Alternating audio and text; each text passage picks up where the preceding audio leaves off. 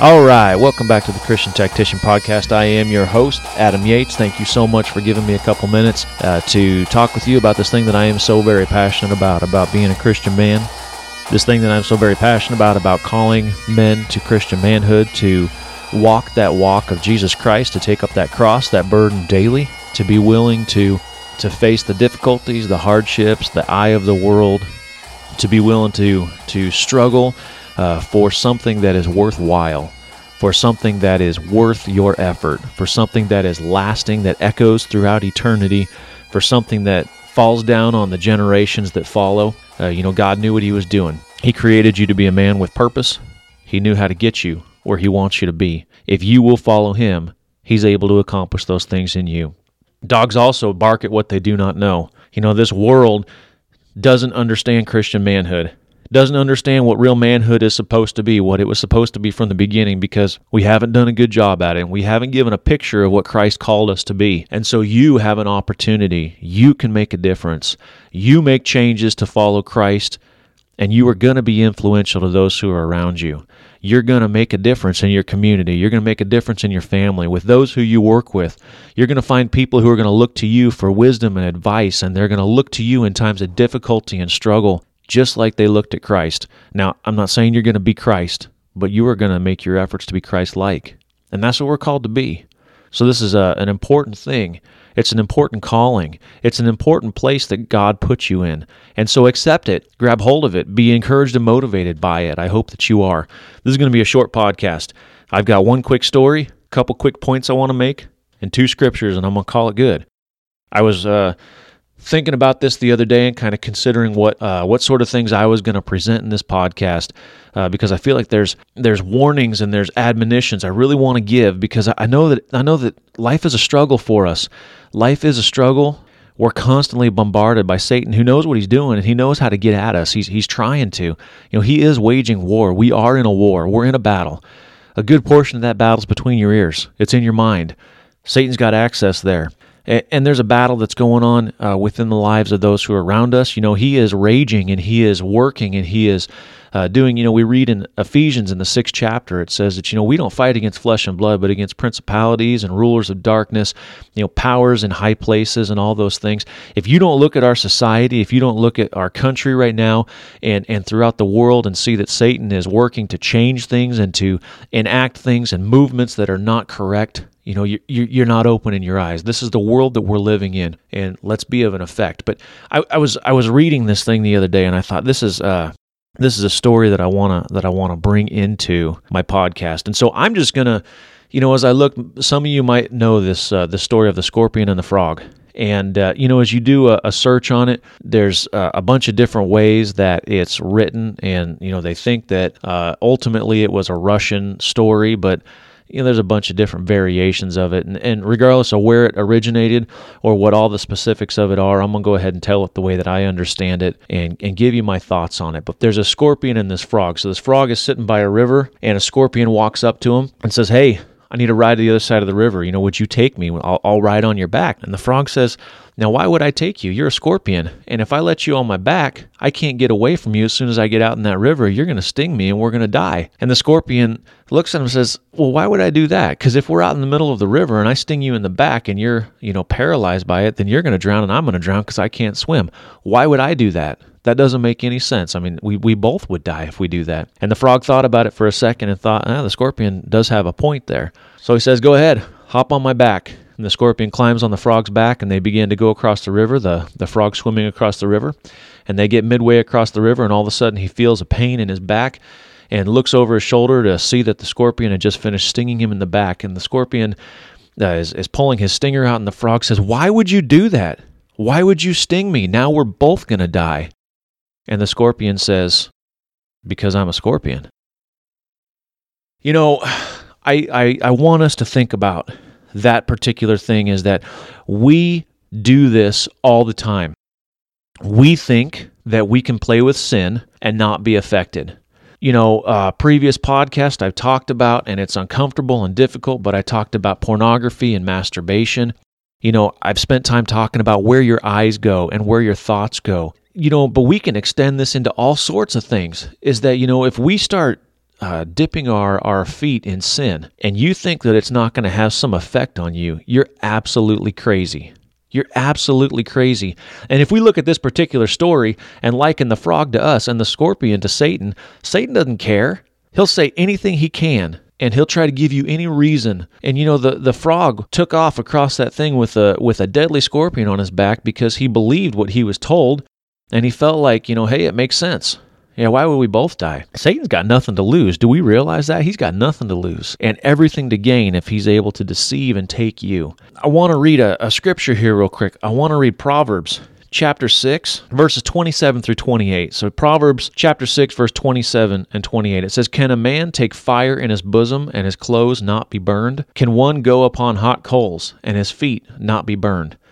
You know, sometimes this is us. We seem to think that we can we can play around in sin. We can watch something. We can, you know, we can have some sort of conversation, and it's not going to have any effect on us. You know, I, have told this story several times in sermons throughout the years, but I'll tell you this again. You know, in 2012, there was a, a little girl who was uh, brutally murdered by her mother, and her mom disposed of the body, threw it in a dumpster of this little this little innocent girl. And over the course of investigation, we were able to track down where we felt we felt like this little girl's body ended up, and it was in a dump uh, south of of Phoenix. I was involved for uh, the the great portion of four months uh, going out there and we were digging in that dump to try to find this little girl's body. That's not really what my story is about. What my story is about is that, you know, you can imagine what kind of things you encounter in a dump. And of course, there's all sorts of biological and, and chemical hazards and things like that. And so we went there, and in the course of us, you know, digging through the dump, one tractor uh, scoop full at a time, we didn't just walk out there in shorts and a t shirt no, we were wearing, you know, chemical suits. We were wearing a chemical suit. We had special boots that we had uh, ordered that were puncture proof and that they had a chemical rating on it. We were wearing a Tyvek suit, which was rated to, to keep out chemicals and to keep out liquids and all that stuff. And it was hot. It didn't breathe. And it was from head to toe. It had a hood that went over the top. And then we put a mask on and we put, you know, goggles on and we'd have uh, two or th- two or three sets. You know, we have a set of uh, one or two sets of, of uh, nitrile gloves and then some hard harder gloves over top of it. And you know, we would we would uh, do that. And then when it come time to you know, we go out and we dig in it, and then it would become time to break for lunch or to go home for the day.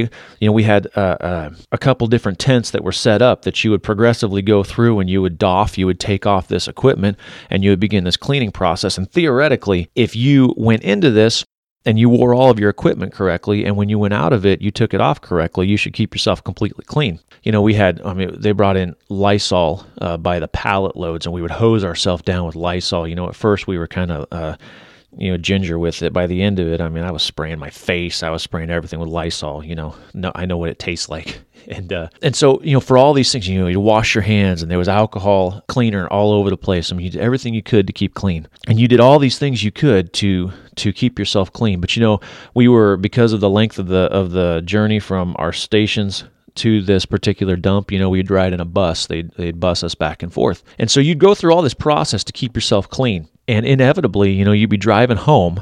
We'd be driving home, and all of a sudden your nose would itch or something. You'd scratch your nose, and, and your your hands smelled like garbage, smelled like the dump.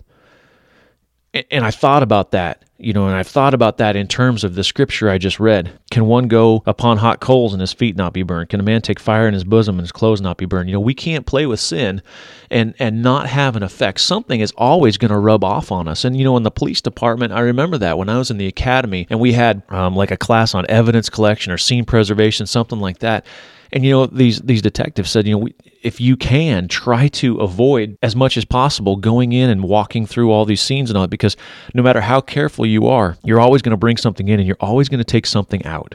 You just can't go into some place like that and not come out with something on you. And that's something we have to think about as men and as Christians in general you know, because Satan would like to tell us that the, that there's innocence in some of these things that oh, it doesn't really matter, you know. And there's that scripture where it says that you know that that that they're going to say, oh, you know, lie a little, take advantage of your neighbor a little, you know. And if and if God's upset, He's just going to beat you with a few stripes, and you'll be saved in the end. You know, this is this is the way that Satan tries to to uh, influence us You know, this is the scorpion talking the frog into doing something that the frog knew was dumb. And that, that can't be us. We have to be engaged in a spiritual battle and we have to understand the tactics of the enemy. Satan is looking to where he can lull you into a sense of security, thinking that you're in control.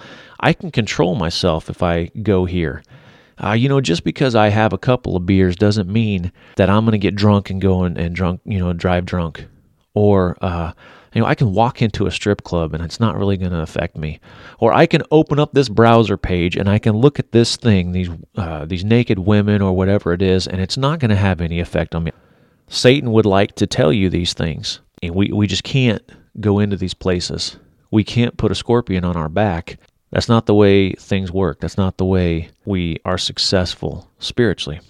I want to read one more scripture, uh, Book of Mormon, Second Nephi, chapter 12. I'm going to read verse 24 to 28. And this is talking about Satan and the way that he works. And it says this For behold, at that day he shall rage in the hearts of the children of men, and stir them up to anger against that which is good. And others will he pacify, and lull them away into carnal security, that they will say, All's well in Zion, Zion prospereth, all is well. And thus the devil cheateth their souls, and, lead, and leadeth them away carefully down to hell. And behold, others he flattereth away, telling them there is no hell. And he saith unto them, I am no devil, for there is none. And thus he whispereth in their ears, until he grasps them with his awful chains, from whence there is no deliverance. This is the way he works. You know, he's he's looking for what works in you. How can I get at Adam today? He's thinking that. And he's he's a guy who varies his tactics. This didn't work, so how can I try again?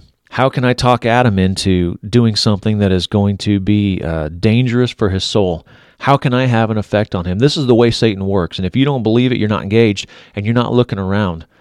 Uh, because you can see the way throughout our society. Look in the in the past several years, you know, at the changing ways that the, that there's been this eroding of society, eroding of families, eroding of relationships.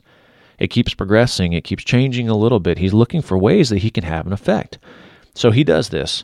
Says others he's going to pacify and lull them away, saying, "Hey, all's well in Zion hey, everything's good.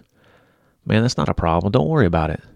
You know, I, I, I truly think, and I'm not trying to be, I realize this is going to turn some people off, you know, and I'm not trying to bash other churches, but there's churches out there who, who no longer want to hold to the gospel of Jesus Christ. They want to take away stuff that, that is that is uncomfortable, that makes us uncomfortable. You know, but the thing is, is that Christ calls us to change, and change almost always is uncomfortable. And if you think I'm wrong about it, let's just look in the shift in Bibles here. Now, you you know, I said this in a previous podcast, and I might frustrate people. You know, I use the I use the King James version of the Bible because you know I I, I recognize I, if you look at the story behind it and the efforts made of those men who who translated it, you're not talking about a couple of guys who did it on a, on a whim. And I would encourage you to read the story of, of those men. But the thing is, is you know, every time you take a translation of the Bible and you try to make it easier and easier to read, you do begin watering it down. And if you think I'm kidding, how did we get Bibles like the Message Bible? How did you get Bibles like, did you know there's one out there called the Queen James Bible? Or anything that has to do with homosexuality they've taken out. Why? Because, well, you know, that's not really fair. That kind of turns people off. You know, this is the thing that, that Satan does, right? He lulls people away and says, ah, all's, all's well. It's okay. We can just change a little bit. It's all right. It's not a big deal. I, I just don't think that, that we can give in to that. We can't be okay with that says that this is the way that he cheats their souls. Satan cheats your soul by talking you into things. He can't make you do anything. All he can do is offer it up. He flatters some away and says, There ain't no hell. I'm not a devil. I'm not going to sting you. Why would I do that? It's going to kill me too. And it says, you know, this is the way he whispers in your ear until he gets a hold of you with his chains and it's hard to get out. We, we need to be aware of this. You know, you can't walk on hot coals and think it's not going to burn your feet. You can't go into a dump and think you're going to dig through it and some of it's not going to get on you. You can't think that you're going to take a scorpion on your back across a river and think that he's going to do anything contrary to what his nature is. And Satan's nature is to destroy, and he's got nothing to lose. So fight him. Be aware. Keep your eyes open. Consider where you go and what you do. If you're struggling in sin, involve your mentor, involve a warrior around you. Pour out your heart to God. Let him help you through those difficulties and struggles. In my previous podcast, I talk about some things like making a 1% change. Talked about, you know, giving yourself something visual to, to see your successes. Involve your mentor. Confess your faults. Be involved. Don't give in. Don't let Satan win Let this be a battle you're willing to fight at every turn. Arise from the dust and be men.